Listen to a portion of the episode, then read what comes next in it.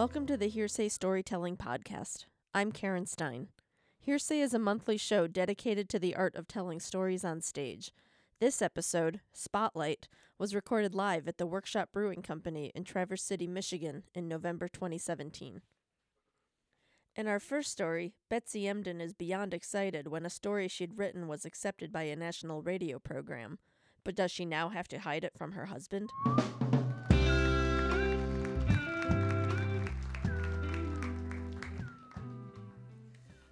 I just uh, hope I can get away with saying this, but um, the daughter that is here with me tonight uh, is not the one in the story.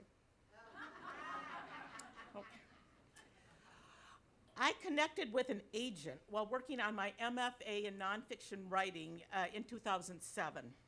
It was thrilling to have a New York agent take interest in my work, but I really didn't expect anything uh, to come of it until one day an email popped up with a message that this American Life was interested in one of the stories that had been part of my master's thesis. This American Life. I was stunned. Now, I'm not a screamer or squealer, but this was the most exciting thing that had ever happened to me. A wave of pleasure coursed through me as I read and reread the message. Everyone I knew listened to NPR and This American Life. Well, almost everyone I knew. I had to share this world rocking news with someone, so I went to the closest person. I walked down the hallway and told my husband, who was engrossed in an episode of Judge Judy, or maybe it was Walk, a rerun of Walker, Texas Ranger. a story I wrote is going to be on the radio, on NPR. His response was something like, That's good. He knew that NPR was the station my minivan's radio was tuned to, but it was part of my world of health food, yoga, and lattes sipped in fancy coffee shops. If I told him I was going to be on WHTC, our local Holland, Michigan station, the Talk of the Town program, now that would have been worth sitting up on the couch and cheering. But he just shrugged and, uh, eh, that's good. The story that they were going to broadcast was about my youngest daughter, Kay, losing her virginity the year before. She was 16, and her boyfriend, Jay, was 18. She told me about it the next day and said that he had picked up a morning after pill in Grand Rapids just in case. I like Jay, you know, for things like thinking of morning after pills, and was not surprised uh, uh, that, it, that it had happened. But I didn't want her relying on morning after pills and called our family doctor to see about getting her on birth control. When I explained my reason for calling, the receptionist's voice turned from syrup to ice. In the West Michigan culture in which we were steeped, sex is the worst possible sin, and sex outside of marriage it's even more worse, if there is such a thing. And for a mother to accept it, what would the receptionist have thought if she knew we, my daughter, her boyfriend, and I, all shared a hotel room in Chicago less than two weeks later? And to further the, the story, Jay shared Kay's bedroom all summer long. What would my husband have thought? Because he had no idea any of this happened. He didn't know about the deflowering, didn't know about the hotel arrangements in Chicago. And we never traveled together. And he didn't know that Jay was living with us. how, how could this be? This American life indeed um, it, we lived in a split level house, which I suppose was symbolic. Kay's bedroom was on the lower level with a bathroom, and her dad never descended that far. His world went from his truck to the kitchen to the living room. He even slept in the living room, which was fine with me. I was spared his snoring, and he was spared my reading light. We were two planets orbiting in different solar system. So our weird, dysfunctional family dynamic played in the story as well. I first heard from the producers of This American Life in late May, and the story was eventually broadcast in early October. So I had various editorial emails and phone conversations throughout the summer. Yes, I was exhilarated the day I found out and blurted it to my husband. But the more I worked on the manuscript, the more anxious I became. There was a line in it where I said, I declared I did not love him. I was miserable in this two planet marriage. He was hot as Mercury, stormy and voluble as Jupiter, and distant as Pluto. I still consider it a planet. and I was afraid of him. He never laid a hand on me, but his almost constant anger at the world turned to rage when he couldn't find the TV remote, and the entire family was sent scurrying to find it. He seized. He seized when the Price is Right was preempted by pres- a presidential news conference. I couldn't imagine what would happen if I asked for a divorce, which is what I truly wanted. He kept a loaded gun in our garage, ostensibly for critters who might invade the trash, but still creepy. The producers of This American Life had admired the brutal honesty of the story, which included not only the honesty of dealing with my teenage daughter's sex life, but my troubled marriage. Now, these feelings were going to be broadcast on national radio. Why had I ever mentioned it to him? Jay lived in our house for three months without him realizing, realizing it. Maybe he would have never found out. Kay, she had her, she was her own planet and wouldn't have told. And I was certain that no one he knew, neither family nor friends, coworkers, or the clerk at the party store he frequented, listened to NPR. But I had mentioned it. The days ticked by. As the broadcast date approached, I struggled with what could be a ghastly reveal. It weighed on me. He may never have heard of This American Life or know where to find NPR on the radio dial, but he was still aware of a radio program I was going to be on. What about that thing you're having on the radio? He'd ask this in the baffled tone he'd use when inquiring about the goings on in my life, on my planet. I had I um, had he known the truth, it could be my out, but it could be some other kind of out as well. And I was afraid and didn't want to risk that. I don't like lying, but I did. They're not going to use the story, I said. He shrugged without further questions. But days before the broadcast, the producers had another concern. There's that uh, familiar list of TAL editors, producers, engineers, etc., that Ira Glass reads at the end of the show. But there are other behind the scene folks as well, including attorneys. The This American Life law team was worried about a lawsuit. Remember, my daughter was 16 when she first had sex with her 18 year old boyfriend. This was a consensual act, but it could be deemed statutory rape. Even though my daughter would have been the victim, and I, as her legal, legal guardian, said I wasn't going to sue anybody, she was still involved with this boyfriend, they still had to protect their liability they made the rare decision to broadcast the segment anonymously. They even had Julie Snyder read it instead of me, for my voice might be revelatory. My 15 minutes of fame was upon me, and it was going to be anonymous. this really lowered the chances of my husband or anyone else finding out. But damn, all the people I wanted to pre- impress weren't going to know either. But, but because my husband and I had these two separate orbits, people at my church didn't even know I was married. My writing group didn't know what he looked like. The members of the food co op buying club had never met him, and he'd never had a latte or even a coffee at any of the coffee shops I frequented. He didn't have an email address or use a computer, and this was before Facebook. So I told everyone I saw and emailed everyone else. My daughter, her boyfriend, and I were in Chicago again the day of the broadcast. I don't remember the circumstances of this trip, but I was glad to have the distance and privacy. Huddled over a transistor radio I bought for the occasion, I listened to the story, my story, my words.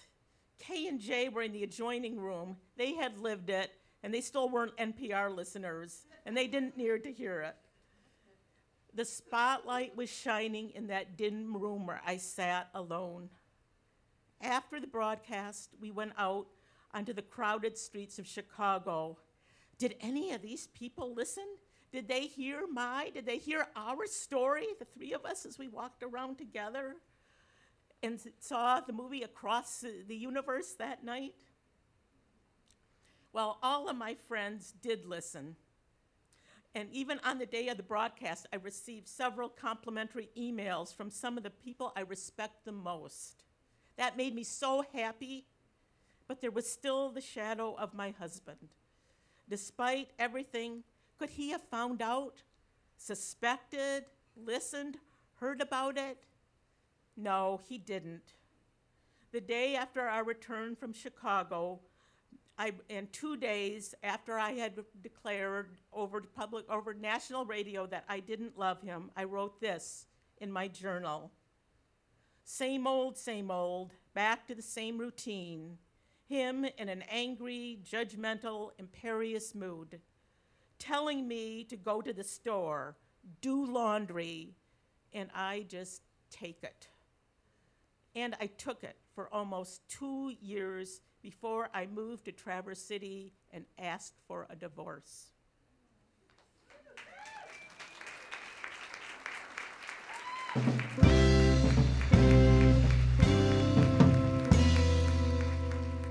In the next story, feminine care is in the spotlight as Anne Bonny takes a mission trip to educate teenage girls.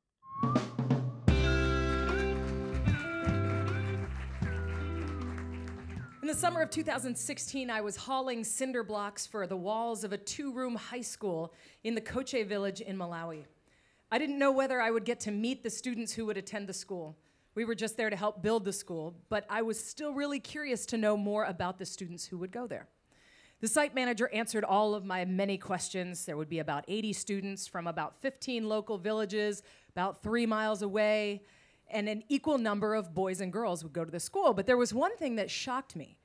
He told me that most girls will miss school for one week every month because they don't have access to sanitary supplies. Now, I remember when I first got my period, I was 12 years old and my mom was away on business, but I remember I had so many sex ed classes in school and Girl Scouts and uh, sports teams and things. And of course, I had read, Are You There, God? It's Me, Margaret. I knew it was perfect, right? I knew it was perfectly normal. It happened to everybody. It was no big deal. I just went to the store, got some pads, and went on with my life. Now, in Malawi, in southern Africa, where a family may only have enough money for one, maybe two meals a day, they certainly don't have extra money for the always with wings. So, when I got back from the first trip, I joined the board of the Warm Hearts Foundation, which is the nonprofit that I had traveled with, and was overjoyed to be invited to help lead the expedition the following year. This trip also happened to be the international service project for my Rotary Club, so that was an extra bonus.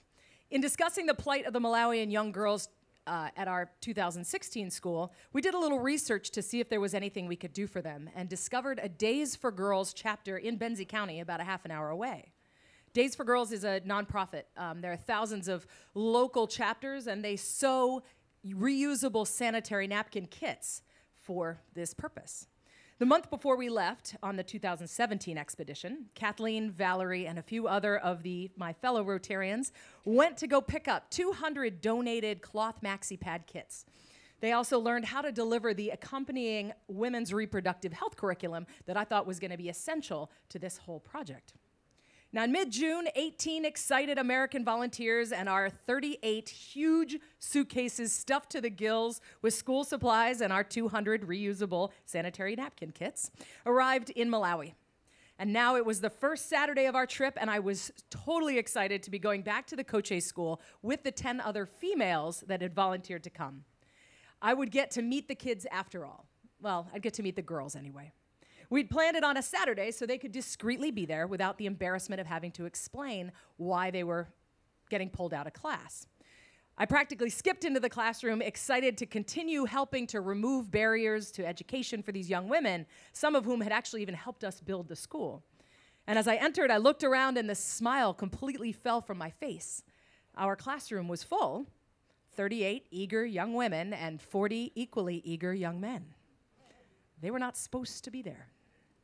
My head whipped to the side, and I looked wide eyed at Valerie, and clearly she too was trying to decide if we could go ahead with the curriculum with the boys there.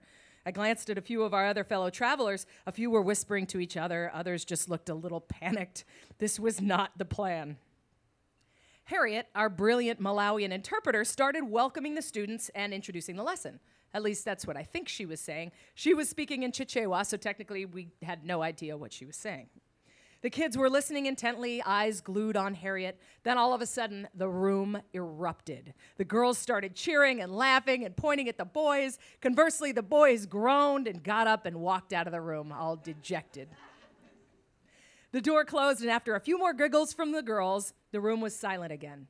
11 adult women in front of the room and 39 bright eyed ninth grade girls sitting upright at their desks, waiting for whatever was going to happen next.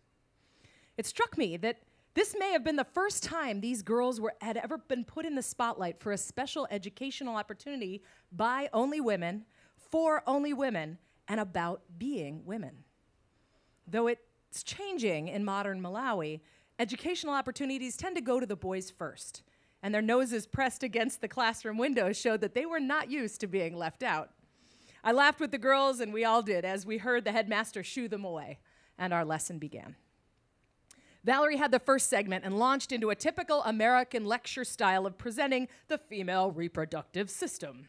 The difference in American and Malawian instruction be- style became starkly obvious at that time. Sometime, um, sometimes in Malawi, there's only one textbook for the whole class. So lessons in Malawi are conducted through a lot of repetition. The teacher will say something, the students repeat it, then they answer simple questions to illustrate understanding and continue with the repetition. So, from what I could tell, it went kind of like this. Valerie said, Women have ovaries that produce the eggs. When the eggs are released into the fallopian tubes and into the uterus, and if a sperm hits the tubes, uh, hits it in the tubes, a baby's made and implants in the uterus. And then Harriet would look at her, and Valerie would stop, and then Harriet would launch expertly into the Chichewa version. Women have ovaries, fallopian tubes, and uterus. What do women have? And all 39 in girls in unison would reply, ovaries and fallopian tubes and a uterus. And where does the egg come from? The ovaries. And so on. And all of this happened with great ease and with a clear prior knowledge of this topic.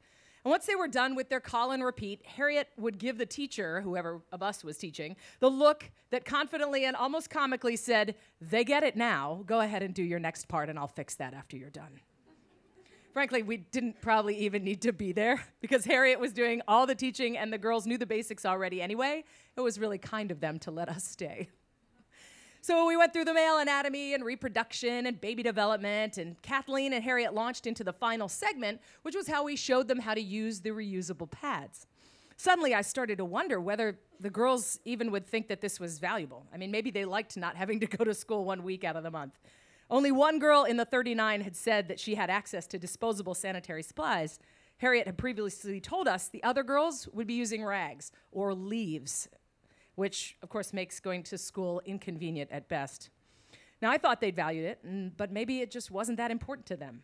For a second, I worried that we were wasting their time and our donors' money. So, the final activity was to break into groups of three students and one adult, so the girls could demonstrate that they knew how to use the kits. My three girls eagerly grabbed the kit, pulled out the undie, and expertly folded the square cloth into thirds, slipped its slots in the top and bottom of the little pad thingy, and snapped it to the underside of the panty.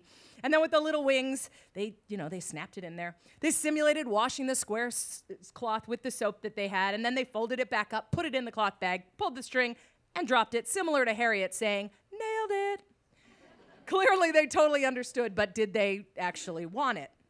So I asked, did, Will these pads be helpful to you?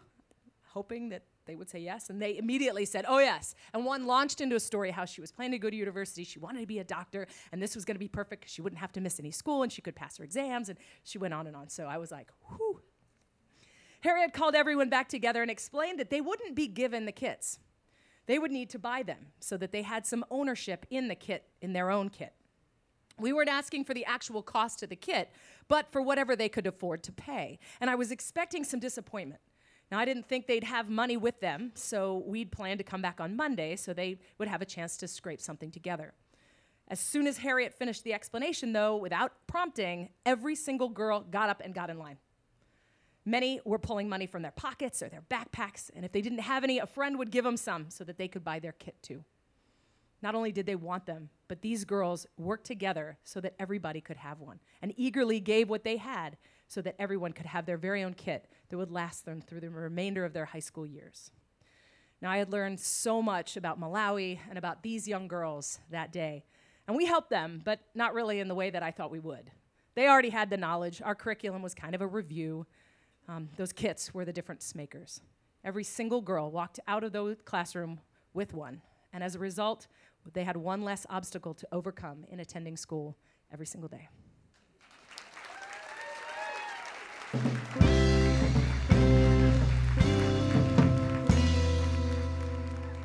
Next, Janelle Bowers finds herself approached by friends and strangers wanting the inside scoop on a news story after she ended up filmed in the background of a live report.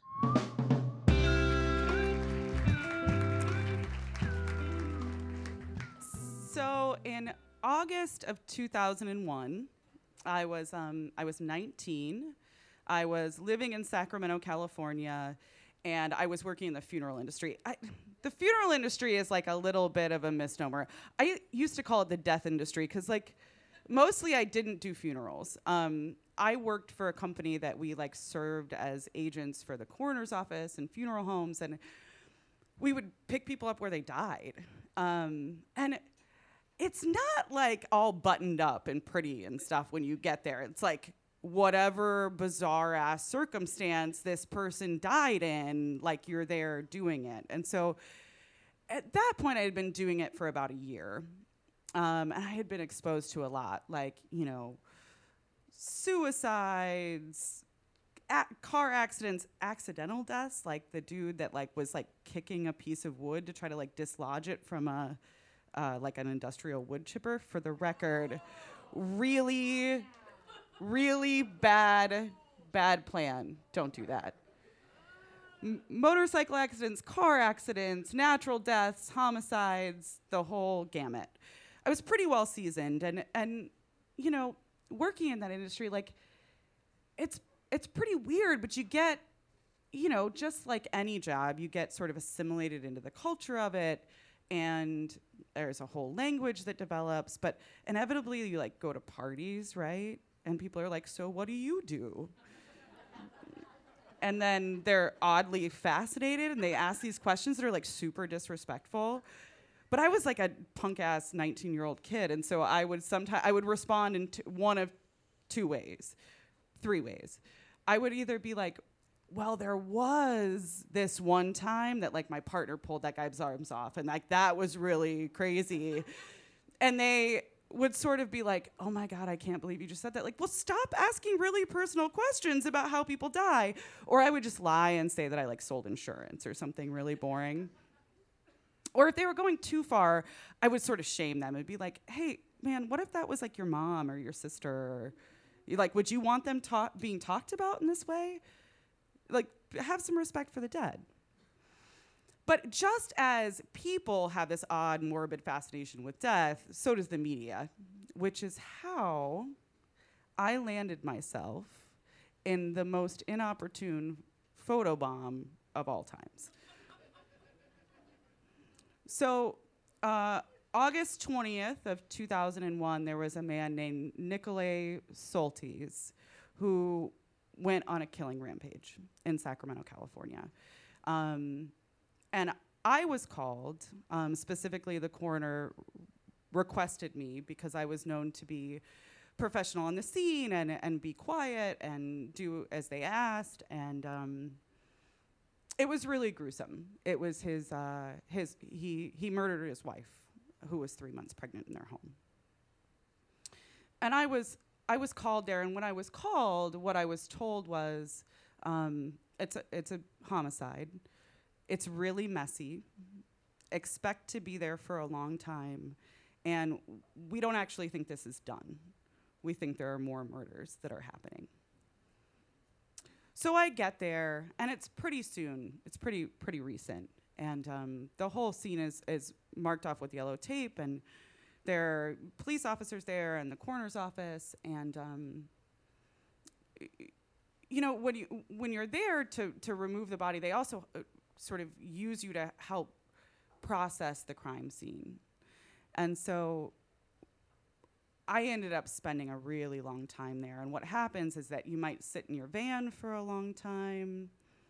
You might be brought in and asked to move the body around so they can take pictures and process and measure and this and that and the other, and then asked to go outside again. Um, and it was the worst thing I had ever seen. There was more blood than I even know how to how to describe. Um, and something about being in a room with that much, it's sort of like the smell sticks with you. And so there would be these moments where the coroner's office would say, "We really ne- we need you to go outside so that we can do this other processing and just wait on the front porch and you can come back in." And I really welcomed those in this particular case. Um, I would get to sort of take my like blood-soaked booties off and I would honestly go outside and smoke a cigarette and try to push it out of my nostrils to get the smell out. And I think it was in one of those spaced out, trying to collect myself moments that I ended up squarely in the back frame of a live news, like from the scene broadcast. Just like standing there, like the hairy shirtless guy in your like fantasy vacation photo right?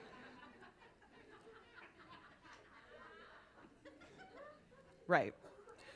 So I ended up staying at the house for about six or seven hours and finally got to transport this woman to the coroner's office. And in which case they like they follow the gurney with the body on it and like zoom in on you because it's this like gruesome morbid fascination.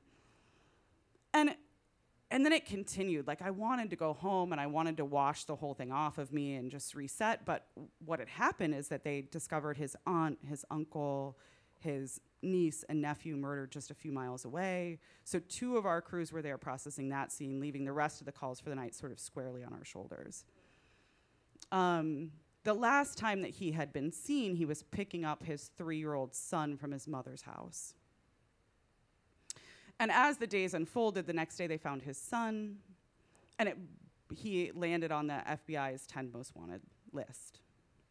Um, and as the days unfolded, really Sacramento became the biggest manhunt that Sacramento had ever known. Um, and at first, I didn't know that I was on the news, right? So at first, it started out with friends and family calling and saying, Janelle, what is going on with this murder? You have to tell me. And I, I didn't know anything other than the details of what happened in the house. But then it started being different. Like I, we were, we were really busy, and I would stop in my, my black suit and go to Starbucks to pick up a cup of coffee between calls, and, and the barista would get this like weird, enthusiastic look on her face and go, "Oh, you I saw you on the news. You picked up that crazy dude's wife, didn't you? And I would sort of look shocked because I hadn't been able to shake the experience of picking this woman up. And, it, and they would ask crazy questions like, I heard. I heard that he did this crazy thing. I heard that he was in the Russian mafia and that he's a spy. Did you see spy stuff in his house? And sometimes I would res- respond really aggressively, but I would just stand there and go like, "What? This is a per- this isn't this is not uh, law and order. Like these are actual people." And this manhunt continued for, for days. He wasn't found for, for 10 days. There was a whole national, uh, like APBs put out um, for him. And finally, he was discovered in his mother's backyard. They hadn't been harboring him, but he showed up and his family escaped and called 911. Um, and they arrested him. He later would die in prison. He was arrested on August 30th.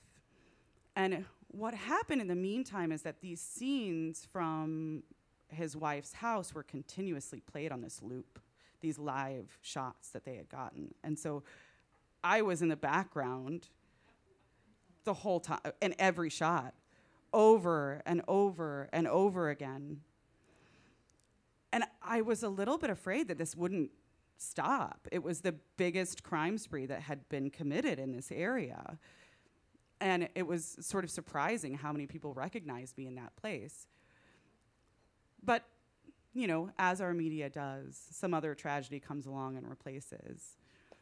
And in the early morning hours of September 11th in 2001, two planes crashed into the World Trade Center. And suddenly, the immigrant problem and scare of the former USSR members that lived in Sacramento stopped being such a scare. And I got my life back in public, but all of our public lives changed after that. Thank you.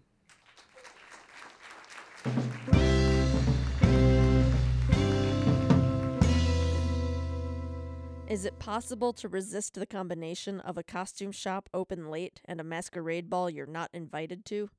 In the next story, Brad Lystra tells us that it is, in fact, not possible.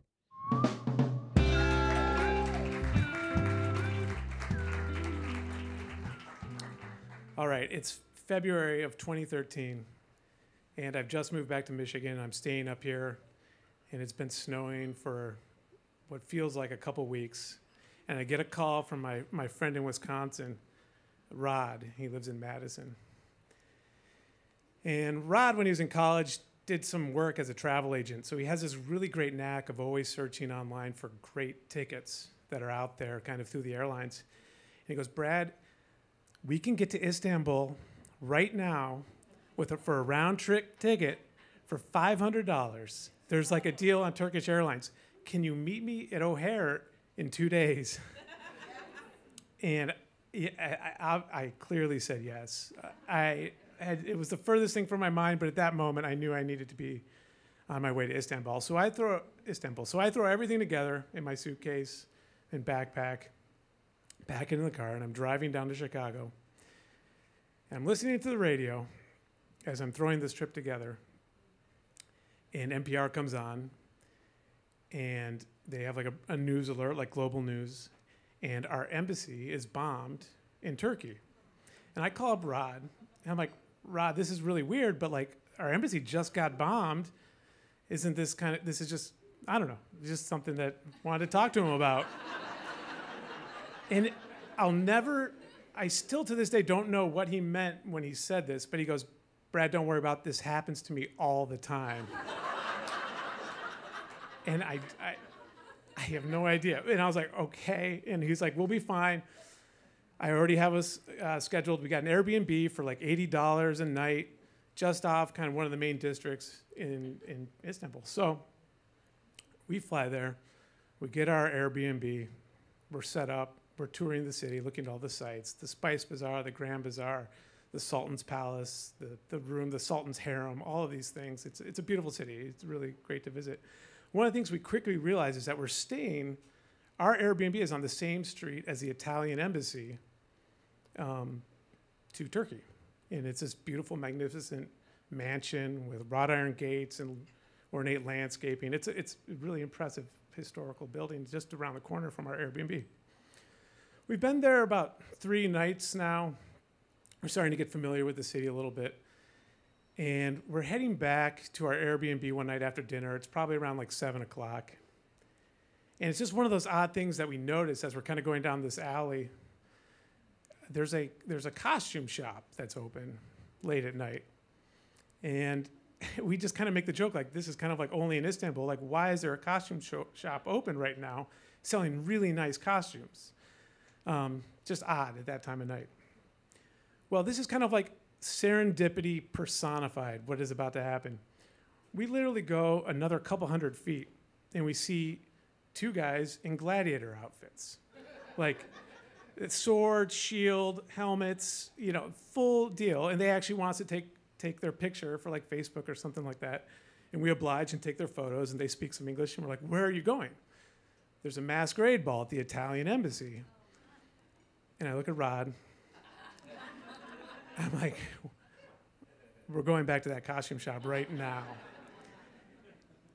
And he goes, Brad, we're not invited to this party. We don't speak any Turkish, we don't speak any Italian, and the building is clearly going to be guarded. And I said, Rod, this is all true, but they've also invited everyone to wear a mask to their party. I think I can get us in. so we go back, we purchase a couple masks. Rod's got this like Zorro eyes with flamenco, like uh, peacock feathers coming out of it, and I've got this uh, conquistador kind of above the cheek kind of helmet with a hat on it.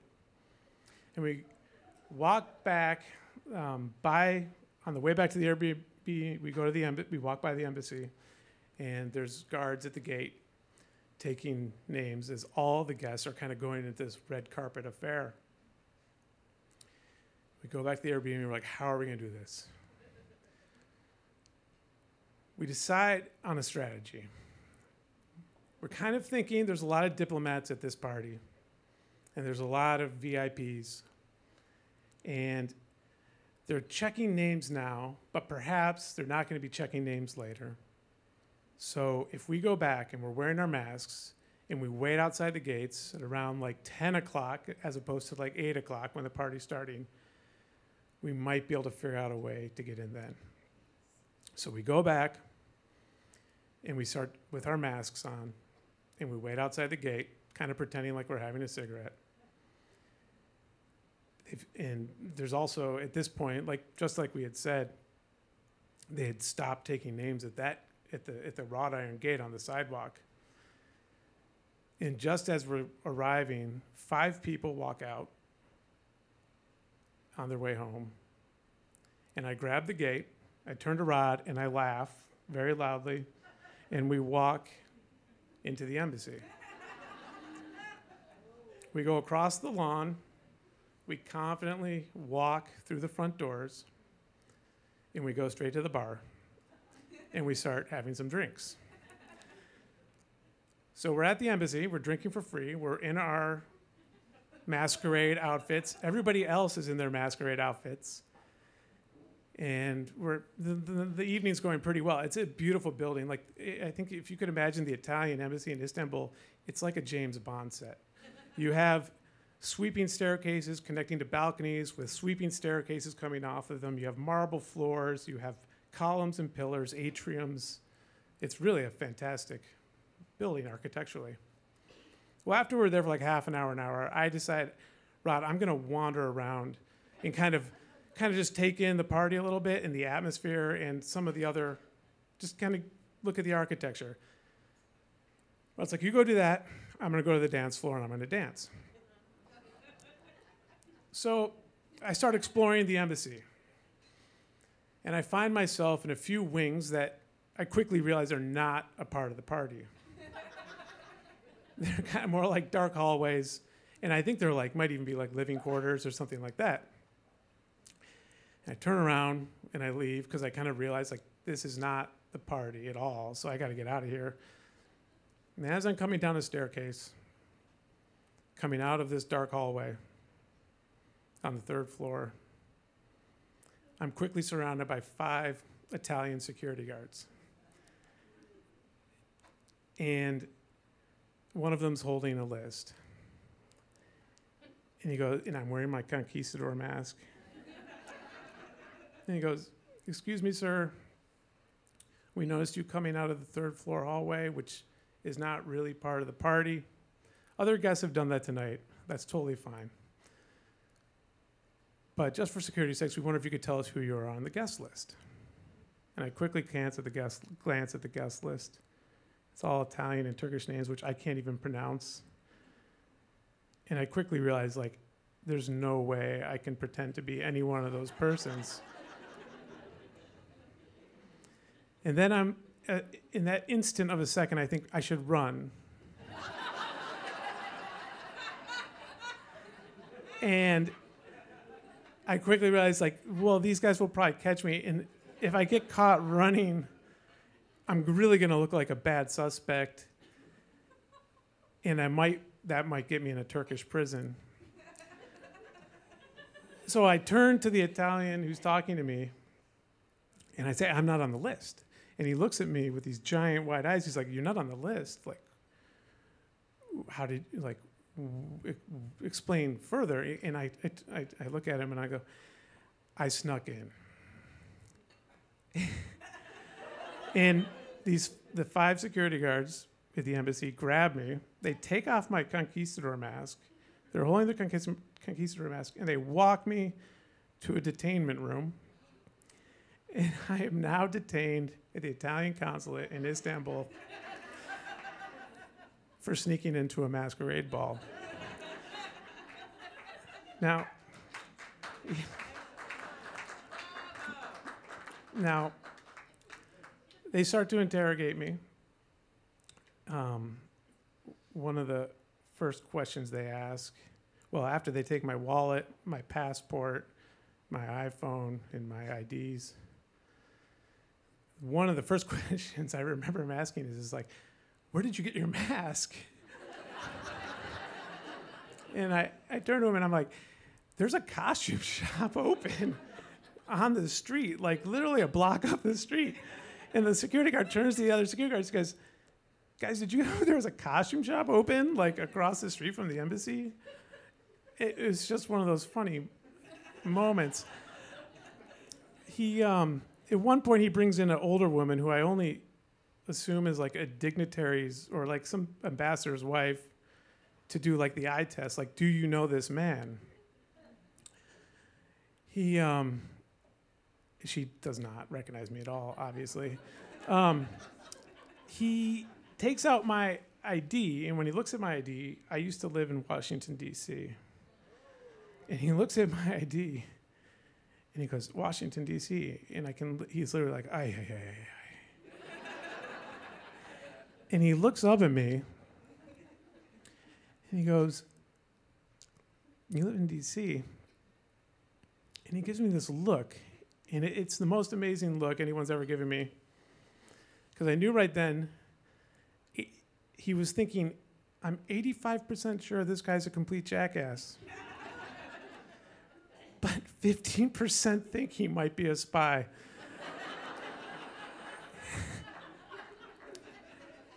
and I swear to him, I really just wanted to go to his I just wanted to go to his party. And I meant absolutely no harm. He tells me at that point we began to have a little bit of a conversation. And he asked me if I had heard about the bombing in, in Ankara at the US Embassy. And I was like, I had heard that the embassy was bombed this week. And he goes, You know, we really weren't sure we were going to do this party because of that.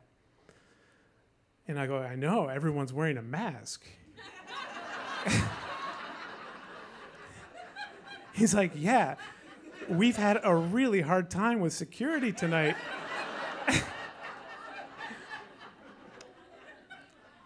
he goes, we, we had a discussion with the ambassador and we were going to cancel the party, but we, we all decided that people had so much fun last year at the masquerade ball that we couldn't call it off. And I was like, well, fair enough. so after about an hour of them going through my documents and asking me where I was staying, and he telling me it was at an Airbnb down the street, they're like, all right, we're going to let you go. But you can never do this again. We have one question though. Did you did you come with anybody else? And after telling them so many truths, I finally had to tell them a lie. Because the idea of me walking through this party and going out on the dance floor in like this giant atrium of the embassy and fingering my friend and having the security apprehend him was just too much for me to bear. So I was like, no, I came by myself. I really just wanted to check out your party. and they believed me. He goes, okay, we're going to let you go. We're going to take you to the gate. And I was like, okay, I have one favor to ask because this is really embarrassing. And I feel really bad about this. But if you guys like walk me to the gate like as a security force, I don't want people to see it because it'll kind of make a scene and it'll kind of look like security is kicking somebody out of the embassy who's not supposed to be there. And all that seems kind of like something that people would notice.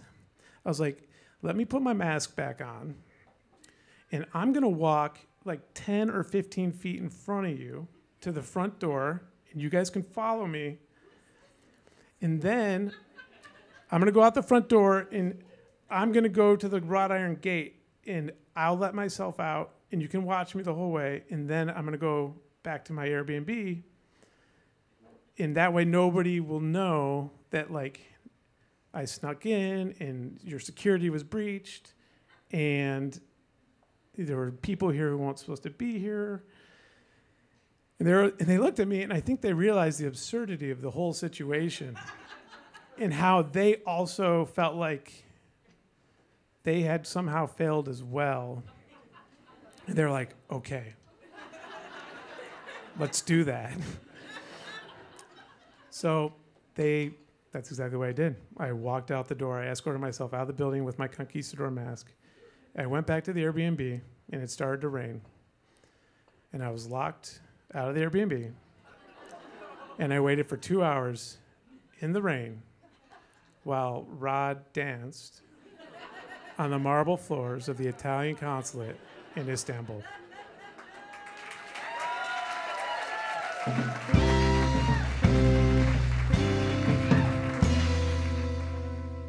Next, a rave in Croatia convinces Polly Hurlbert that the best approach to life is to dance like everyone is watching.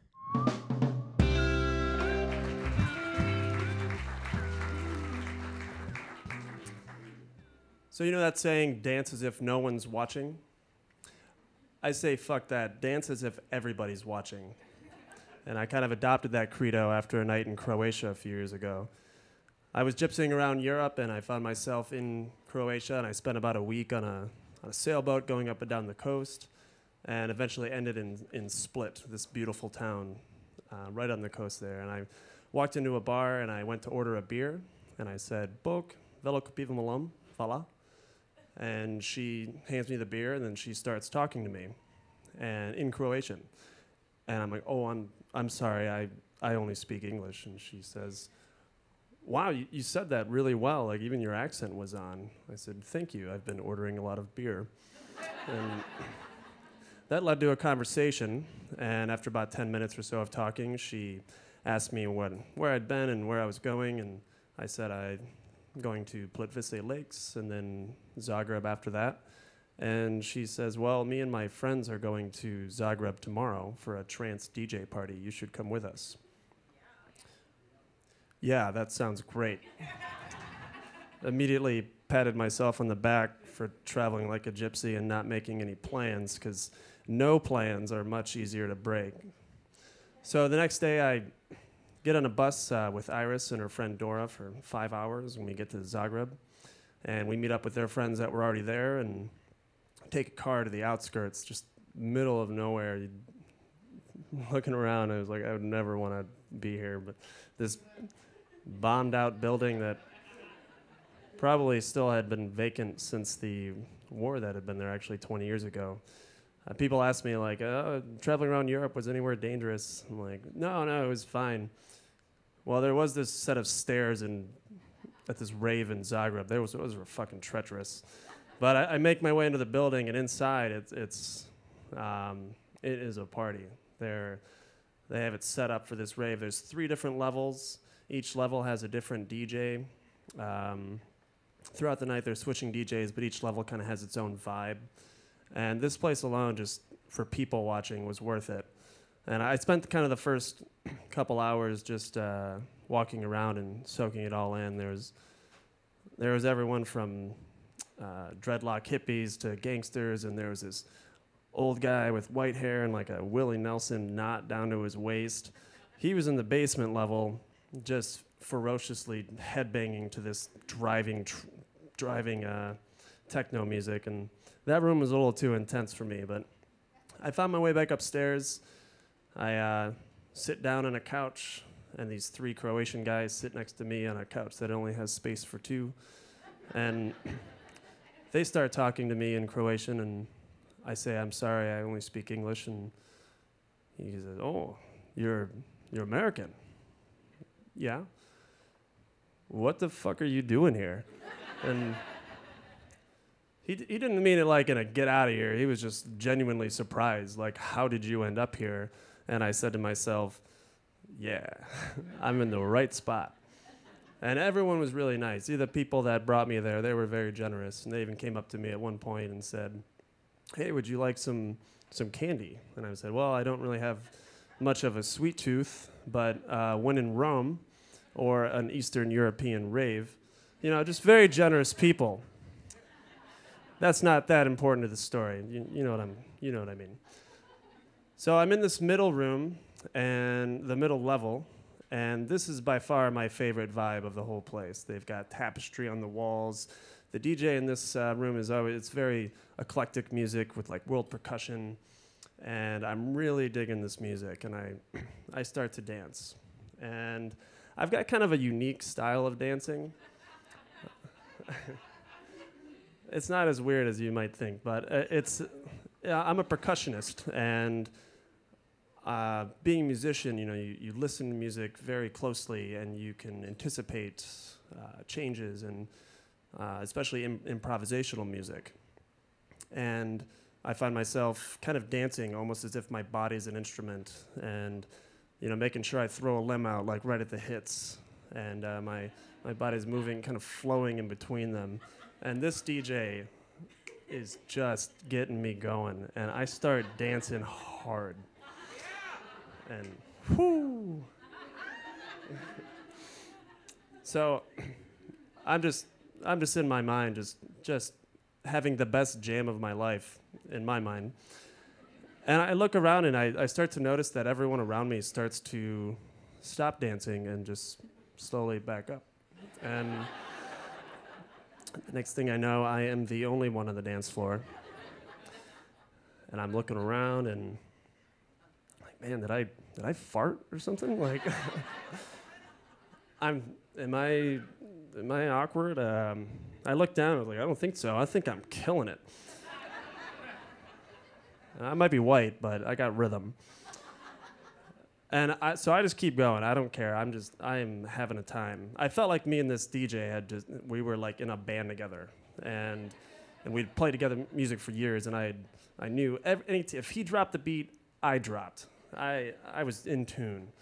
But eventually I, I started sweating so profusely that I, I had to go outside and, and cool down. And my uh, friends that I had gone there with came out with me. And they, um, they reassured me that I was in fact killing it because they came out and said, "Where the fuck did you learn how to dance like that? We were just tripping out watching you." And uh, yeah, the friendship was formed. I went from just kind of the weird, quiet American guy there to the guy crushing it on the dance floor. And as I walked around for the rest of the night, I kind of noticed people just kind of eyeballing me as I walked into a room, and and uh, once again, I wasn't sure if if I'd done something weird or.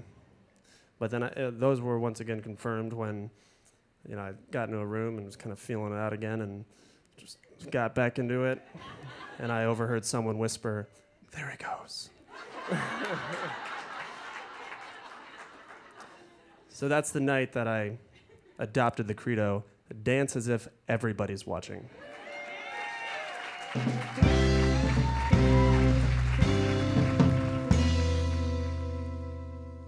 In our final story, Elon Cameron tells of how her early ambitions of fame were not necessarily unrealized.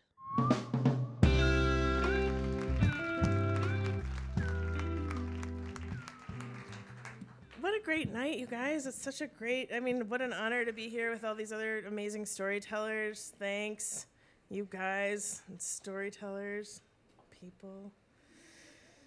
Um, when I was a child, I had big dreams.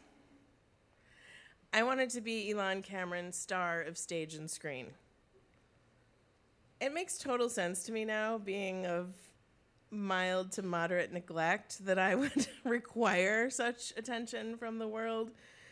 And, you know, some folks here might not know that I have a day job, which is a huge compliment. Thank you. Um, but those of you who, who might not know, I'm an acupuncturist. And I was recently uh, misquoted in a publication that I love very much, um, saying that I often see patients here at Hearsay, which I would absolutely never, ever in a million years say. I would never say that. I like called the owner of my practice when I saw that in print. And I was like, I would never. She's like, I know, it's no big deal. No one, whatever, it's fine. And um, uh, what I told the person who wrote the story is a woman told her friend she was coming to see me for acupuncture. And her friend said, Elon Cameron, the comedian? and it was like, it happened. I have arrived. I'm done. Good night, folks. That was like the best, I mean, one of the best compliments I've ever had. So it was such a delight. And I, I, I know I didn't say anything about patients because my HIPAA compliance is so insanely serious that many people who come to see me for acupuncture will be like, I wish my mother, sister, uncle, cousin, brother, friend, so and so would come see you. And I'm like, they do. But I don't say that because I'm HIPAA compliant. I've had brothers and sisters come see me. They're like, I wish my brother sister would come see you. And I'm like, you should let them know. Tell them that. I've had husband wives come see me. I'm like, yeah, totally remind them how good they felt. So it's one of those things that maybe I'm just saying that for my own comfort more than yours, but I just wanted to make that completely clear because I would never say that. my spouse doesn't even know who I see for as patients or for my practice unless, you know, Jen maybe stops by the office sometimes to use the toilet because it's a centrally located place. And then Jen's like, oh my God, you're here. And people are like, yeah, Elon, needles and things. So I'm an acupuncturist. For those of you who don't know what that means, it means I went to school for the same number of classroom hours as a doctor, a physician, a DO. Um, it means I have at least that level of education as a physician's assistant or a nurse practitioner. And in northern Mi- Michigan, in the Western medical model, I'm respected at the level of a medical assistant. so, and I say Northwest in, in Northwestern Michigan because I worked for years in Chicago at Northwestern Hospital, at um, the, sh- the Cancer Health Cancer Treatment Centers of America. I worked at St. Joseph's Hospital, and all the doctors in all of these hospitals regarded me as an equal. And maybe that's my problem again. But I also think it's important to know that not all acupuncturists have the training that I do. In fact, there's a person here in Traverse City who had a weekend workshop in Chinese medicine. I'm going to tell you right here that's two days of training. I went to school for five years with no summers off. I wasn't taking 12 credit hours, I was taking 21 credit hours. Anyway, there are also massage therapists in northern Michigan who prescribe Chinese herbs, which I find mind blowing. I had to spend years in clinical practice with supervisors who had the eagle eye of the gods on you when you put an herb in a formula. They were like, Why are you putting more Lugun in that formula, Elon? And I'd say, Well, because it enters the kidney channel, it is sweet and cooling, and I suspect it will help with their hot flushing. Okay. like the most stern, angry Chinese person you can imagine. Like, you never want that lady mad at you.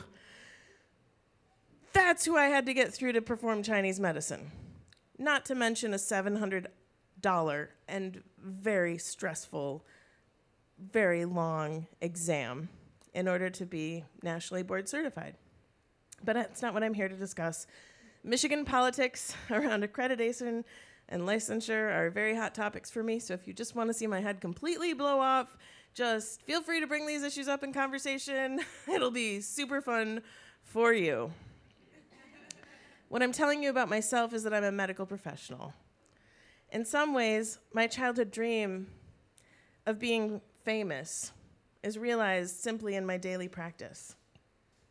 When I'm teaching a patient some Qigong exercises to help with energy, focus, low back pain, I'm the star of the show.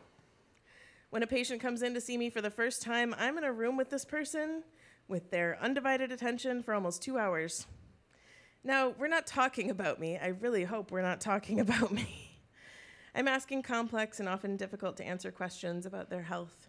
How do they sleep? What do they eat? How do they feel? Do they have any pain? What makes it better? What makes it worse?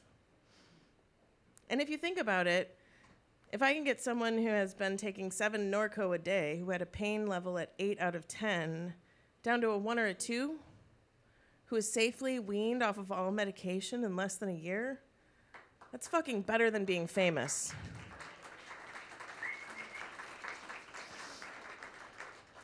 But it took me a long time to see it that way because when I began acupuncture school, back before the Earth's crust had fully formed, I had an identity crisis.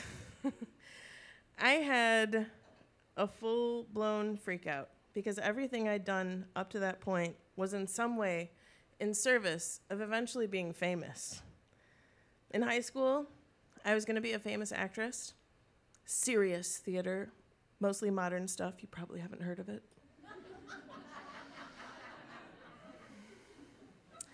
and then in undergrad, I went to art school. I wanted to be the next Annie Leibovitz. I was taking portraits. I did a ton of work. It was really satisfying.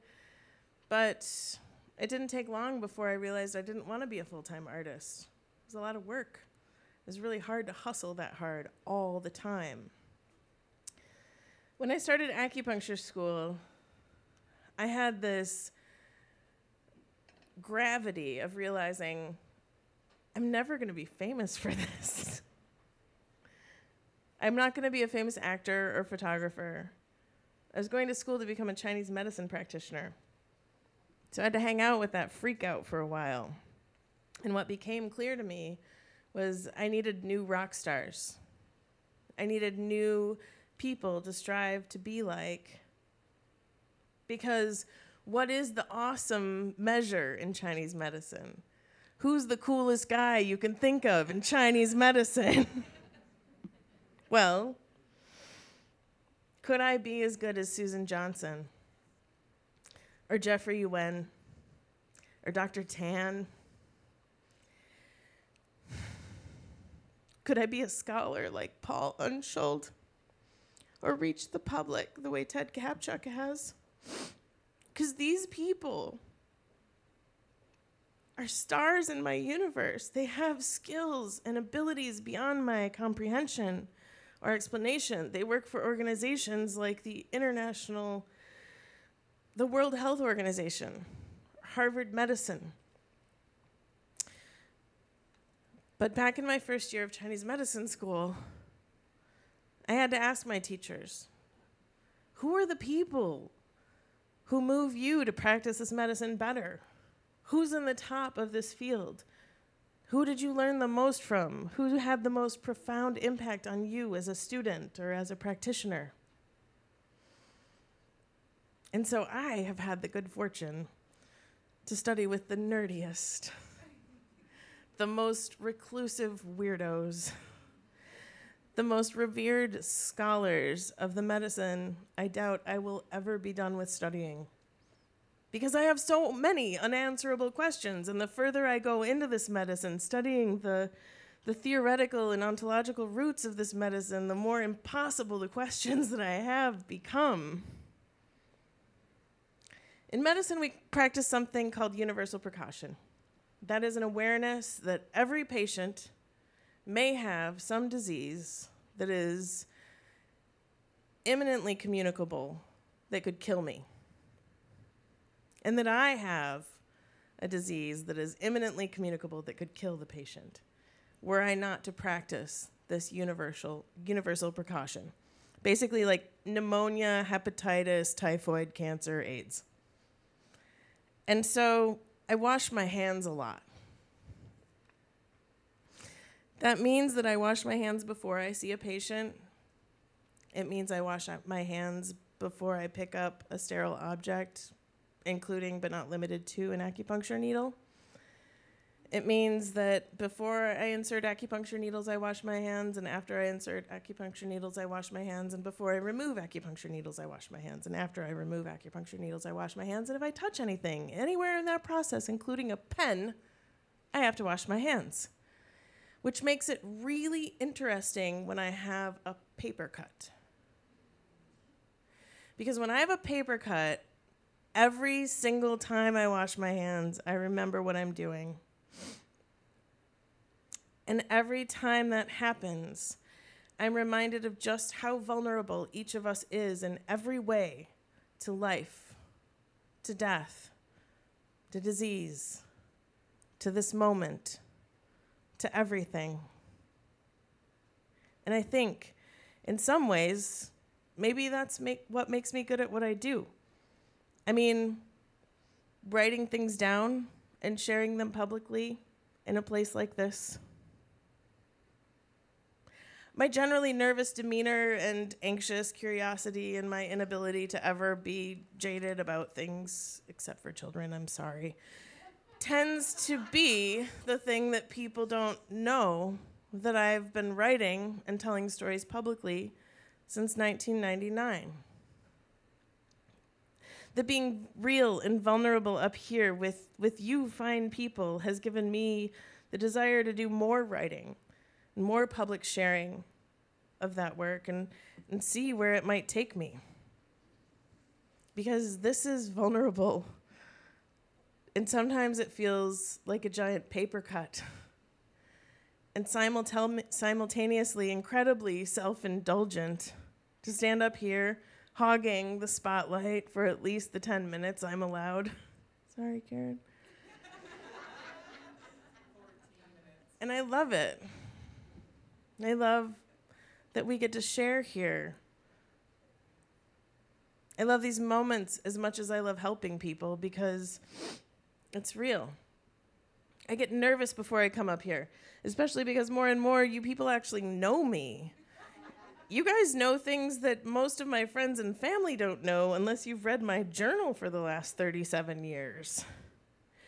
So maybe the ego driven, I'll show them by becoming famous child is still in charge of me and my ego. Or maybe there's something here, some mix of healing and magic, of sharing and receiving, something that is so much easier for me to endure than a paper cut. What I love to do is help people by doing my job. And the other thing I love to do, I mean, really love to do, is this and be here with you. I'm not saying that I'm my best when I'm making you laugh or snort laughing at my own disgustingly obnoxious jokes or telling you about my nominal ACU fame. No, it's when I'm in the bleak silences of not sure I can read the next line.